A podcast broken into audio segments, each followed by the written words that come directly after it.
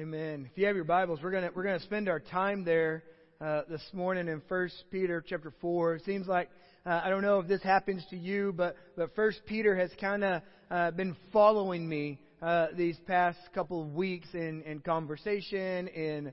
Uh, some things that I've been listening to, and and I'll start by saying this: I love, I love, love, love the instructions that Peter gives us, specifically in uh, the verses that, that we're going to read today. Uh, we, we had this moment uh, earlier this week where uh, I don't know if this is you, uh, but but in our home, uh, Kelly needed to read out loud for 15 minutes because her principal and her teachers are mocking the parents. Apparently, they didn't send any wine or anything to go through that process because 15 minutes with a kid reading out loud is a lifetime. Uh, so I was like, hey, Kelly, uh, how about while you read, uh, I'll put up my clothes, and and so we're we're kind of doing both, and really you can't multitask in that moment. Uh, really, what it meant was, hey, you could do your time, I'll do my time, uh, and then you can go to bed, and I'll be done putting up my clothes. And but she got to reading, and and then all of a sudden, have you ever had this moment where you're reading, and, and but you're not really paying attention? Um, to what you you know that words are being said, but there's nothing going on in the brain because apparently um, the characters in, in her story are either cats or mermaids or a combination of both uh, because something was meowtastic uh, or or pawsome. Uh, and and so uh, we I kind of let her read to the end of a page, and then I was like, "Hey, okay, so you've read you've read a couple pages. Uh, now tell me uh, what what you've read. Can you tell me what you've read?" Uh, and really, that's just my way of catching up to purrmaids and their continuing adventures and their quest for something. I'm not entirely sure, but she knew. Uh, she knew, and and and I, I dawned on me in that moment there are times that I will read my Bible with the same kind of interaction, right? Uh, that, that I will read, but yet my mind is not present and my heart is not present. And so, so you get through the end of that and you have to ask yourself, okay, what, what, what am I reading? And why am I reading this if I'm not trying to apply it or put it into action into my life. And, and so, so as I thought about that, I thought about you. And, and, I, and I said, okay, what are some ways we can tangibly teach one another how to walk in the Word together? And this passage out of 1 Peter came to mind because he's going to tell us a few things to do. And, and, so, what I wanted to do this morning is I want to give you a practice that I, I try to put into practice frequently uh, as I read my word. Because what we found from what Cindy read was, was there's a lot of things that Peter tells us to do. Uh, and, and if we can take a moment and we can stop and we can chew on what he says, we can better put it into practice in our lives. And so, so the way we're going to do this this morning is, is I'm going to kind of walk you through the instruction, and then uh, in, in one of my practices, let's put it into a declaration. So, so if the word is given to me to equip me for the work of the ministry, uh, then, then the intention is to put what I read into practice. That, that's, why, that's why we read our Bible. Now, now typically what will happen um, with us if, if we stay too long in this kind of space of reading but not listening to it, uh, eventually we, we create this argument that we're bored with it, right? Or it's not relevant for me, or we might even say, you know, I'm just not a reader, you know, even though, let's be honest, we read all the time. Uh, so, so, so what we want to do this morning is, is simply go through this practice of saying, okay, based on what he said, how can I make that a declarative statement about my life? Okay? Because that's that's what we want. As we put the word into practice, how can what can we do to put that better into practice? And so so we're going to we're going to start with this. Peter comes in and he says the end of all things is at hand. Right? Now that that kind of has a doomsday kind of vibe to it. Uh, but that's not necessarily what Peter means. In fact, as a believer, uh, when when people say the end of all things is at near, that brings us joy. uh, because the end of all things is Jesus' return when he sets right everything, every single thing. So when he says in the Bible, the end of all things is at hand, uh, we will typically say, man, that's, was he wrong? Because it's been over 2,000 years. So what does he mean by that? Because we'll see that in the Bible when they'll talk about the days are drawing near, the, the day, uh, the hour is at hand. So, so when, when we read that in the Bible, what Peter is intending us to understand is that all the, all the things that need to take place before the end of time have ultimately already happened. That, that God's plan for man is to redeem him. And so, so all the things that took place in order to bring salvation to man has been completed. That, that, that what we get is uh, that, that in the culminating in the death of Jesus, the resurrection of Jesus, the ascension of Jesus, the outpouring of the Holy Spirit at Pentecost, all of that has already occurred. And so there ultimately is one thing that must happen that Jesus would return. And this is what he says that, that we, that the end of all things is at hand, that at any moment Christ can come back. And and so, so, so what remains is this return. So now what he's going to say is, is what are some ways that we live in that space, right? In that, in that in-between time. How do we operate as we wait for Jesus, but yet we're not in heaven just yet? And so he opens with this. He says, at the end of all things is, in, is at hand, therefore, be self-controlled and sober-minded for the sake of of your prayers. And, and I think he starts here by saying, uh, live with self control, live with a sober mind, and then he adds why that's important. And he says, for the sake of your prayers. And now, now, now why is that? And I think um, it's not hard to, to, to piece these things together. That, that a lack of self control or a debauched mind places barriers in our relationship uh, with God that, that, that those things must be confessed and then they must be repented of, and, and especially if we are to walk in, in unfettered access to Him, which He's provided for us uh, in Jesus. And so, so he starts by saying this, and now this, this shouldn't be new information if, if you are in Christ, right? Uh, sin destroys everything, right? In fact, sin destroys relationships, it creates barriers specifically between us and our Heavenly Father. And this is, this is why we so desperately, so desperately need Jesus every moment of every day. Because what He does as our mediator, as our prophet, as our priest, as our king, He creates the lane and He keeps it open for us. So that we have access to the Father, uh, so we can walk in to the throne room of grace with boldness. And now the wonder of the gospel is this that, that when we consider that, that when we bring sin into the table, into the equation, that Jesus and the Father forgive that sin not reluctantly, but willfully.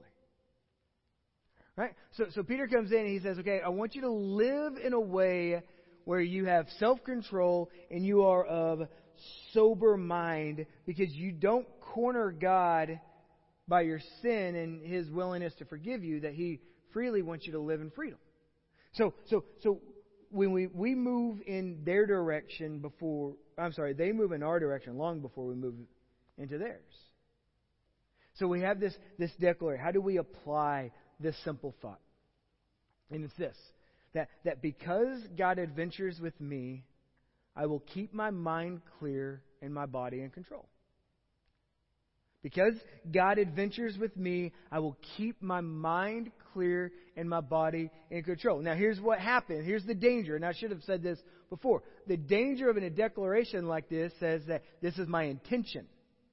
It's easy to read the instruction as a suggestion, right?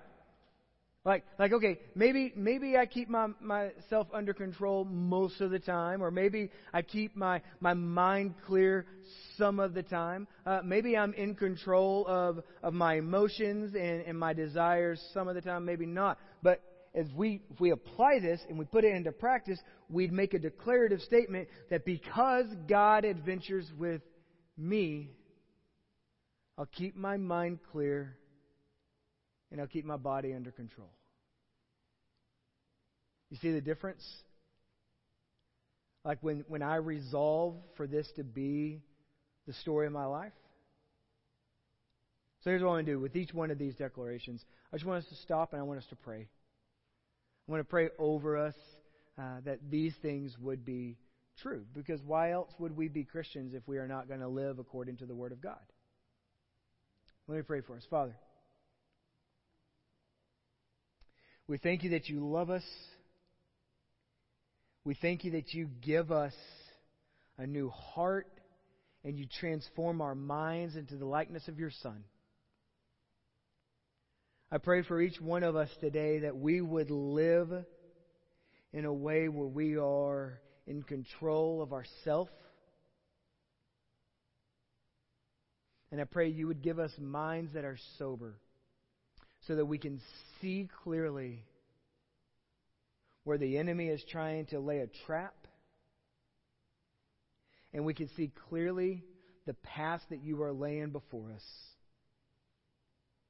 We love you.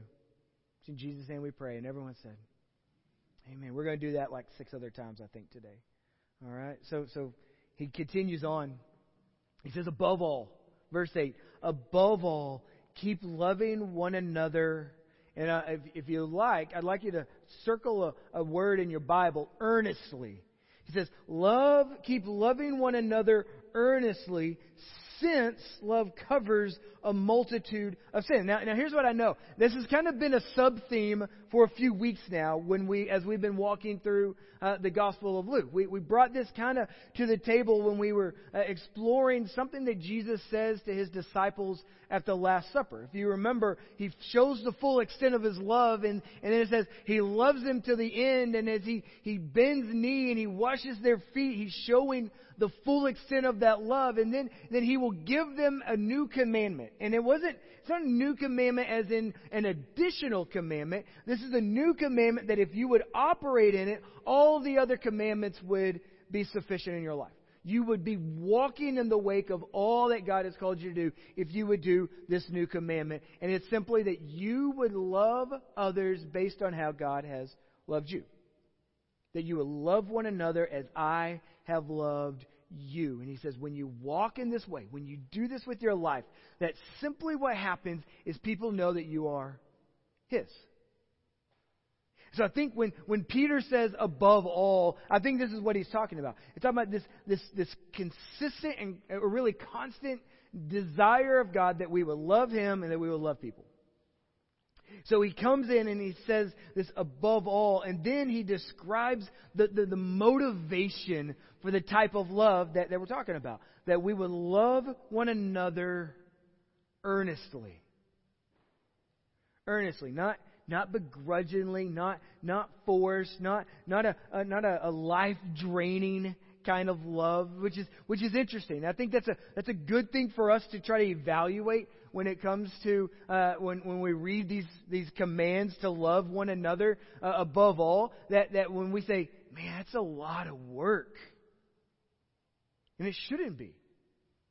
It's not intended to be that we would love based on how God has loved us, and and the more we love in that manner, the more we see how He loved us. I believe as we love Jesus. Um, as we love as Jesus has loved, we are continually reminded of the depth of love that we've received as Jesus is our greatest treasure in being our King. It is His love that covers a multitude of sins. So, so our willingness, our willingness to love one another is a reflection of our understanding and the appreciation of the love Jesus has bestowed on us. Now I wonder I wonder if we find ourselves in that friction zone of like, man, I, I have to love you because I've been told I have to love you. If if we approach the that um, experience with with that emotion in mind, if, if maybe perhaps we've forgotten the beauty of the gospel, that that we are alive as we just sang, to tell the story how we've overcome by the goodness and mercy of God, by the power of the blood of Jesus. So, as Peter says, above all, keep loving one another earnestly, since love covers a multitude of sin. We, we come in and we say, okay, how do I wear that? How do, how do I put that into practice? And so we say it this way that because God first showed me love through his Son, I will love others as he has loved me. Because God has shown me love through his Son, I will love others as he has loved me. Let me pray for us. Father, we thank you that you show us what love is. We thank you that, that John declares that you are love. And, and I pray as we walk with you, as we adventure with you, that that, that love would simply be, uh, that we would respond to it, that we would reflect it in each and every encounter we have with people, that we would earnestly long to put your love on display. So, Father, in that, we have in mind those who are very difficult to love. And we pray that in the power of the Holy Spirit, you would, you would give us just an extra dose.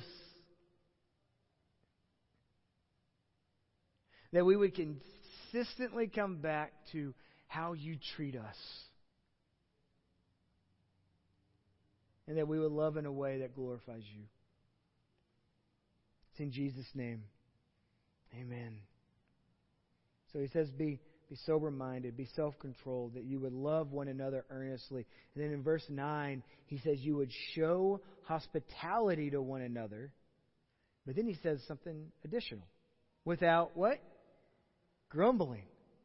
Without grumbling. Now, here's what I love. I love how Peter will instruct and then say, hey, I want you to pay attention to the emotions that you put into the equation, right? Uh, as you put the instruction into action, I want your heart to be uh, in a certain way uh, as you treat one another. So he, he's just told us to love earnestly. So that's a, that's a love that has excitement and eagerness. And here he says that you would show hospitality without grumbling. And now, now I, I, I, I can be loving, and here's what I know I can be loving, and someone says, Hey, why do you love me? And I can say, Well, it's because I'm forced to.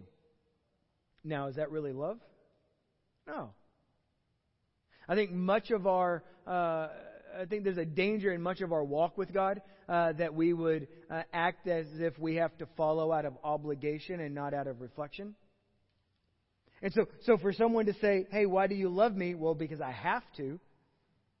It doesn't really stir the emotions of the heart, right? Uh, and so, so it, it's kind of like um, it's kind of like forcing your kid to say sorry to a sibling, right? Have you ever done that? You're like, hey, say, say you're sorry, and they're like, sorry, and you're like, well, you said the right words, but I still feel if I leave the room, you might drop kick them. Uh, so let's find another space to operate in.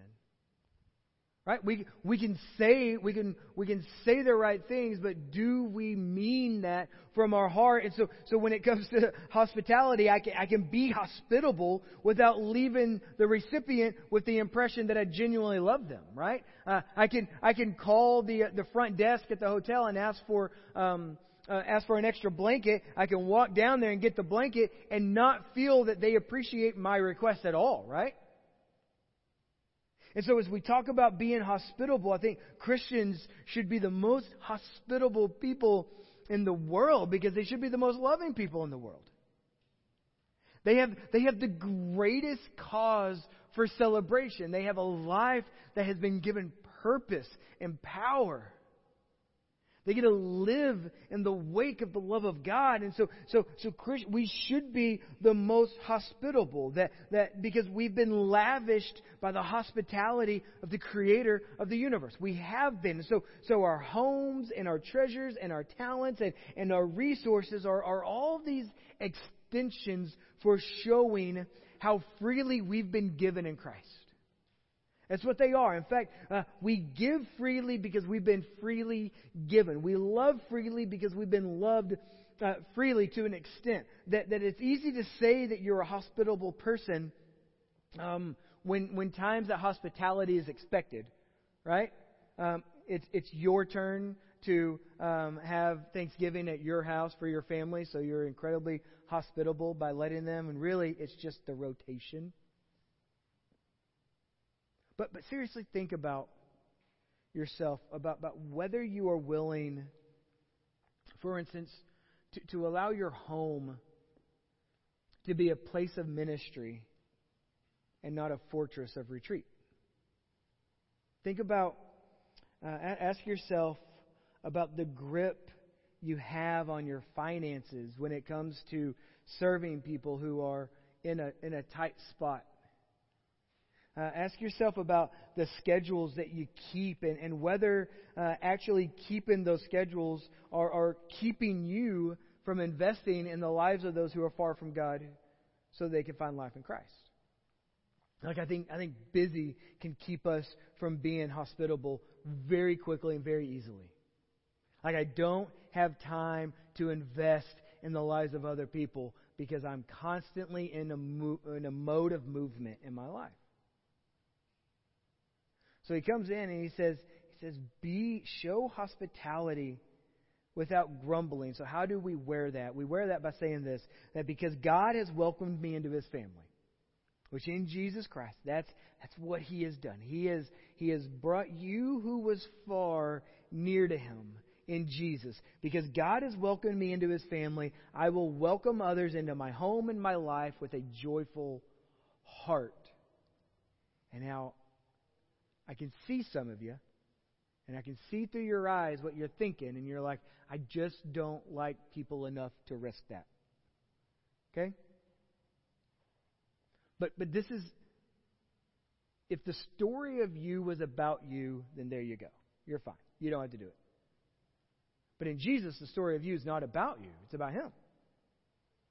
And so, so we serve and we create these environments for people to feel the love of God. And so, so, so because God has welcomed me into this family, I will welcome others into my home and my life with a joyful heart. Let me pray for us. Father, we thank you that you, you invite us to your banquet table that you allow us to feast as not just a guest, but a child of yours. We thank you that you've, you've given us an inheritance that, that will outlast any earthly riches that we will ever have. And I pray that as a response to that, that we would be a kind of people who long to show hospitality so that, that we may become nothing but people who declare your goodness. Father, help us, help us break free of having a, a, desire to have relationships that are transactions. Help us, help us lavish people with your love. It's in Jesus' name. Amen. He says in verse 10, he says, and as each has received a gift, use it, right? Use it to what? Serve one another as good stewards of God's various grace. That's, that's an incredible thought that we are stewards of God's grace. That, that, so, so this is this is really going to set up the last two instructions that, that we are gifted by God. Okay, we're gifted by God for the benefit of others, both inside and outside the body. Right, uh, both inside this body, outside of the world. And Peter says this is a stewardship. So, so, so we steward God's varied grace, meaning, meaning we've been entrusted with these gifts and are to care for, to manicure them, um, and use them as, as this gift is developed and utilized. We can, we can be intentional with the way God has gifted us. We can. That, that, so so as, as and, and to not do that, right? To be gifted and to not use that gift is, is to turn either apathetic or outright negligent um, with what God has given you. So, so if you are in Jesus, you've been gifted for the benefit of others. And I'm curious, again, uh, in, in our world of consumer Christianity, if our intention is as clean as it should be. Because much of the time, our pursuit of God is about what God is doing in us and for us, but not necessarily through us.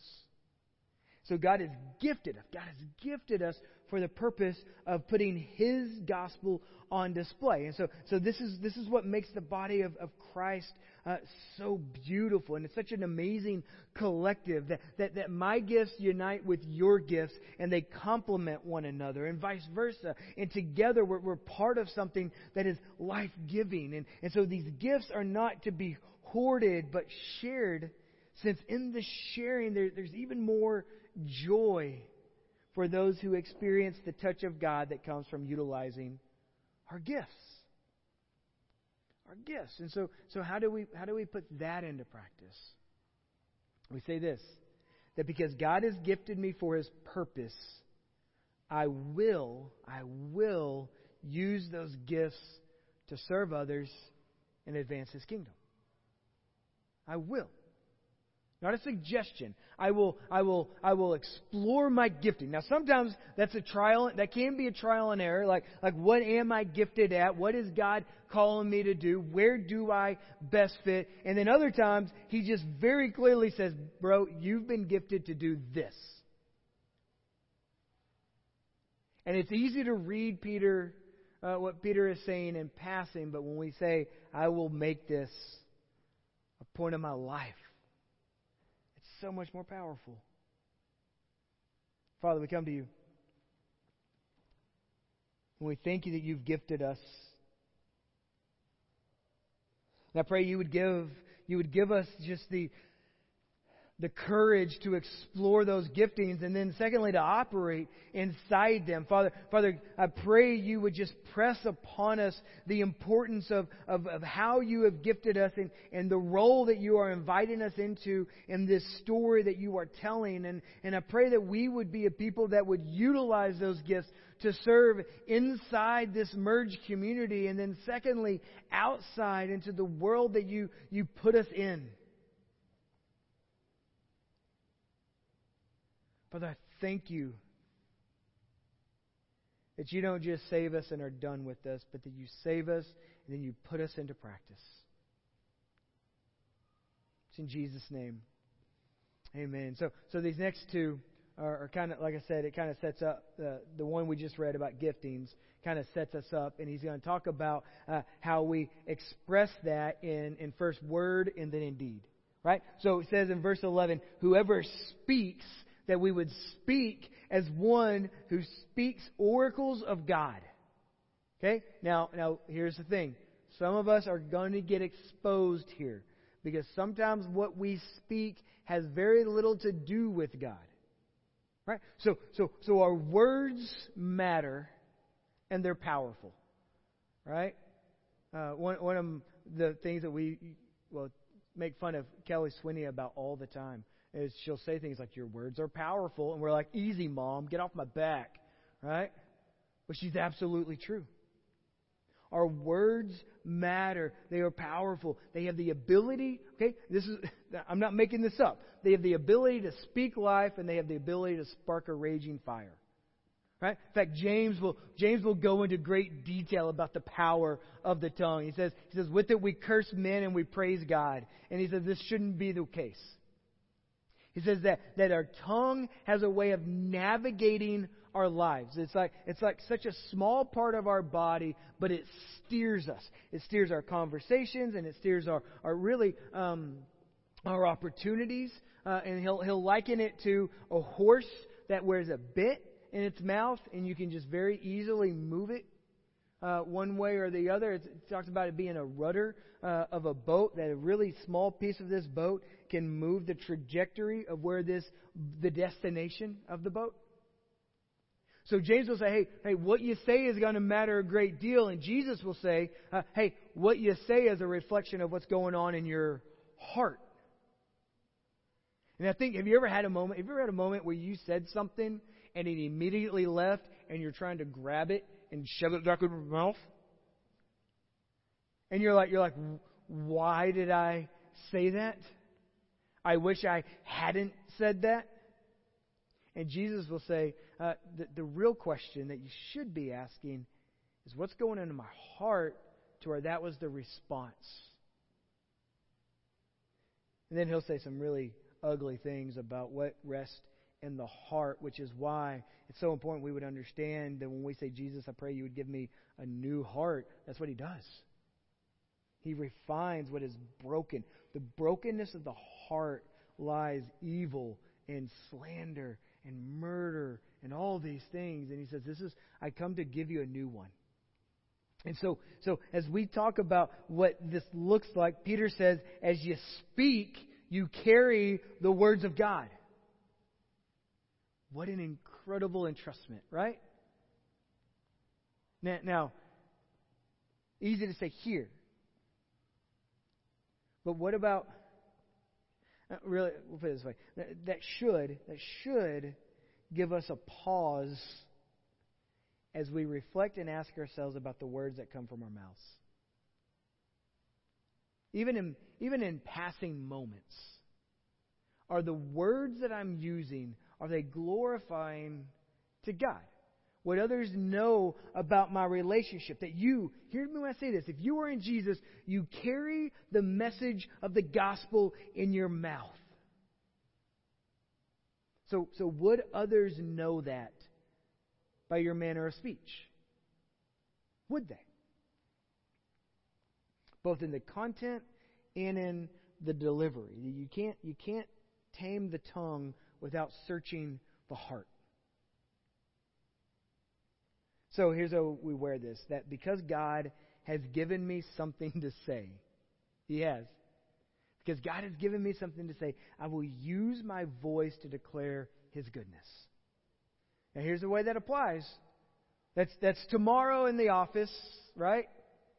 That's this week at the gym. That, that's this weekend when you're hanging out with people that, that your voice, your voice would be used for the goodness of God. And so, so, so how do we how do we do that? How do we do that? And we ask ourselves about our heart. So let's, let's pray. Father, search our hearts and reveal in us the things that aren't of you. And then help us help us make that connection with our tongues. Father, for some, I pray that you would, you would help us, that you would, you would help clean up our, our speech.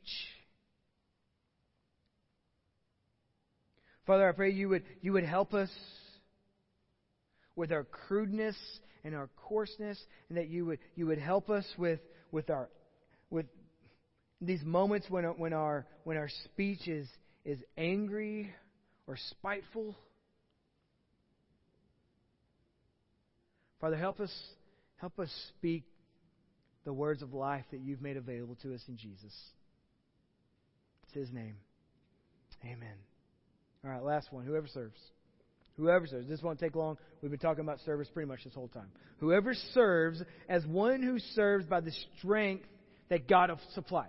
Okay? So, so in order that everything, that in everything, God may be glorified through Jesus. So, so we've been talking about avenues of service all morning, right? Uh, showing love, uh, being hospitable, using our gifts. And what Peter does here is he makes sure that we would understand simply why we serve and where our source comes from. So, so this is the, if, if you think walking with God is you on an island, he's saying, no, you're, you're connected. That, that when you say, I don't have the strength to serve another person, I don't have a strength to go into that messy space, I don't have the strength to go into um, a, a space that is dark and scary where people are dying, he says, God has equipped you to go into those those places. And so so what he does, he makes sure we understand that we serve by the strength God provides because the aim of our service is for the glory of God. So, so in my word and in my works, I aim to make much of God because He's making much of my life.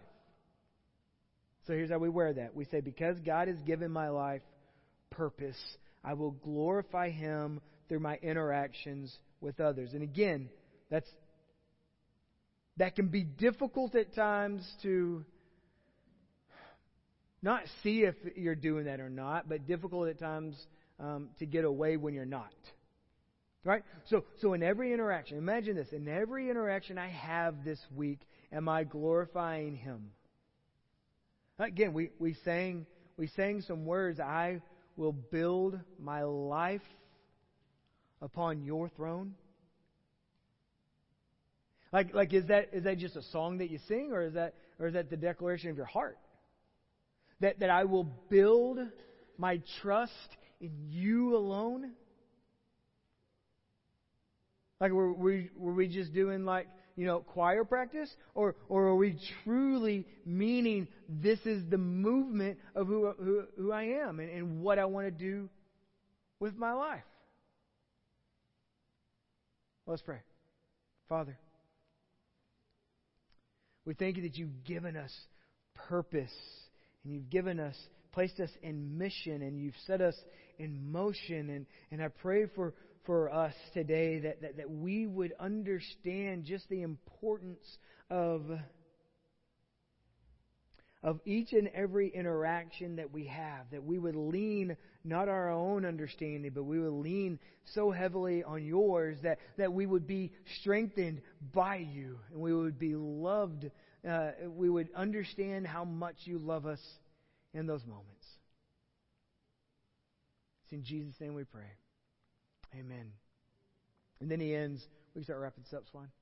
So, so he ends kind of with this beautiful bookend, right? So he says, he says to him, right? So, so we ask ourselves, okay, at the end of the day, um, where who gets the credit, right?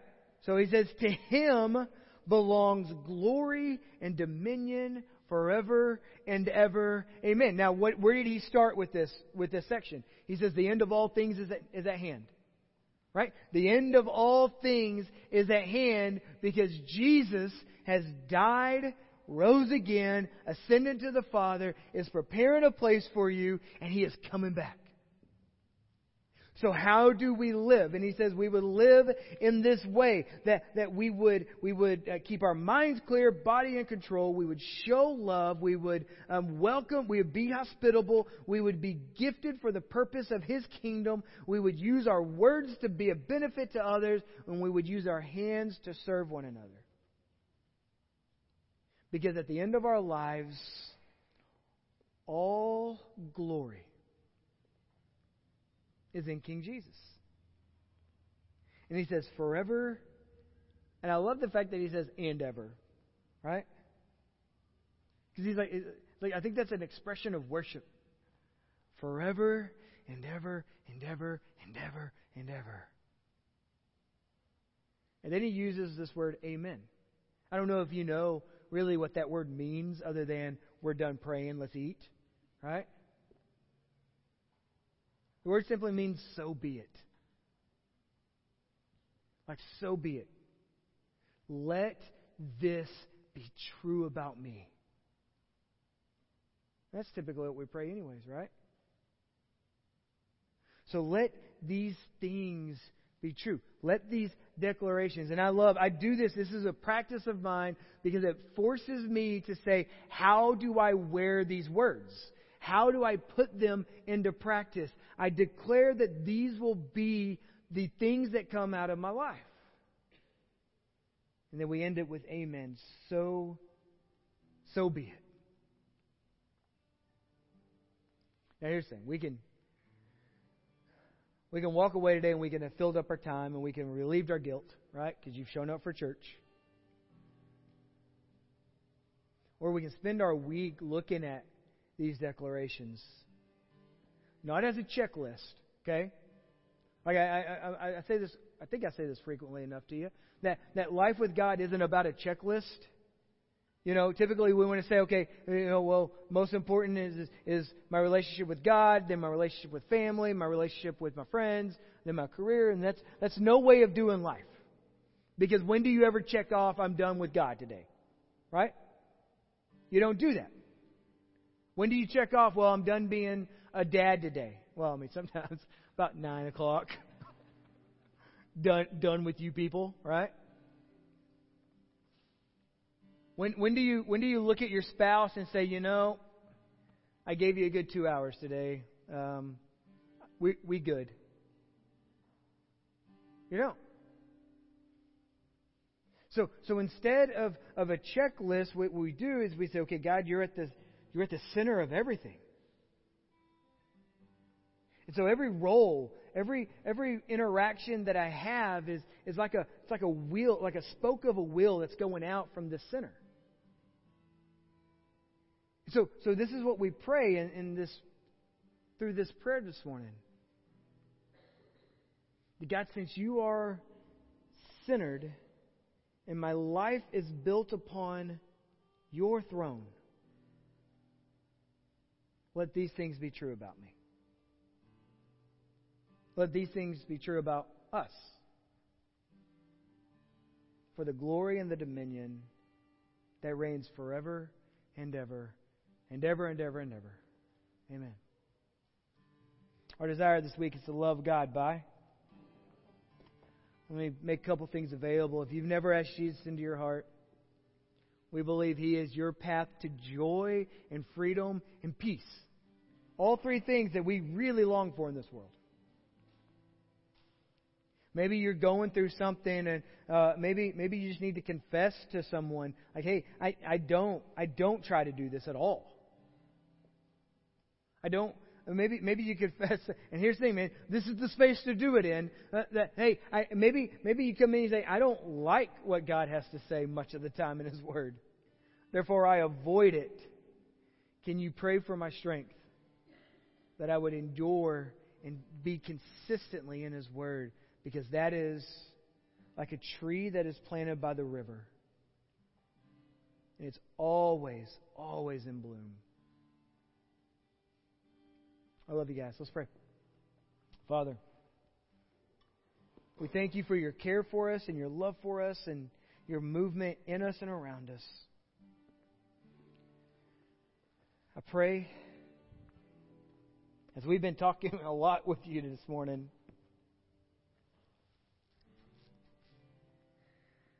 that you would set some of us free. That you would move us that you would remove scales from our eyes and you would soften our hearts. So that when people see our manner of living and they hear our manner of speaking and they experience our manner of service, that they would know that we are yours beyond a shadow of a doubt. We thank you. We love you. It's in Jesus' name.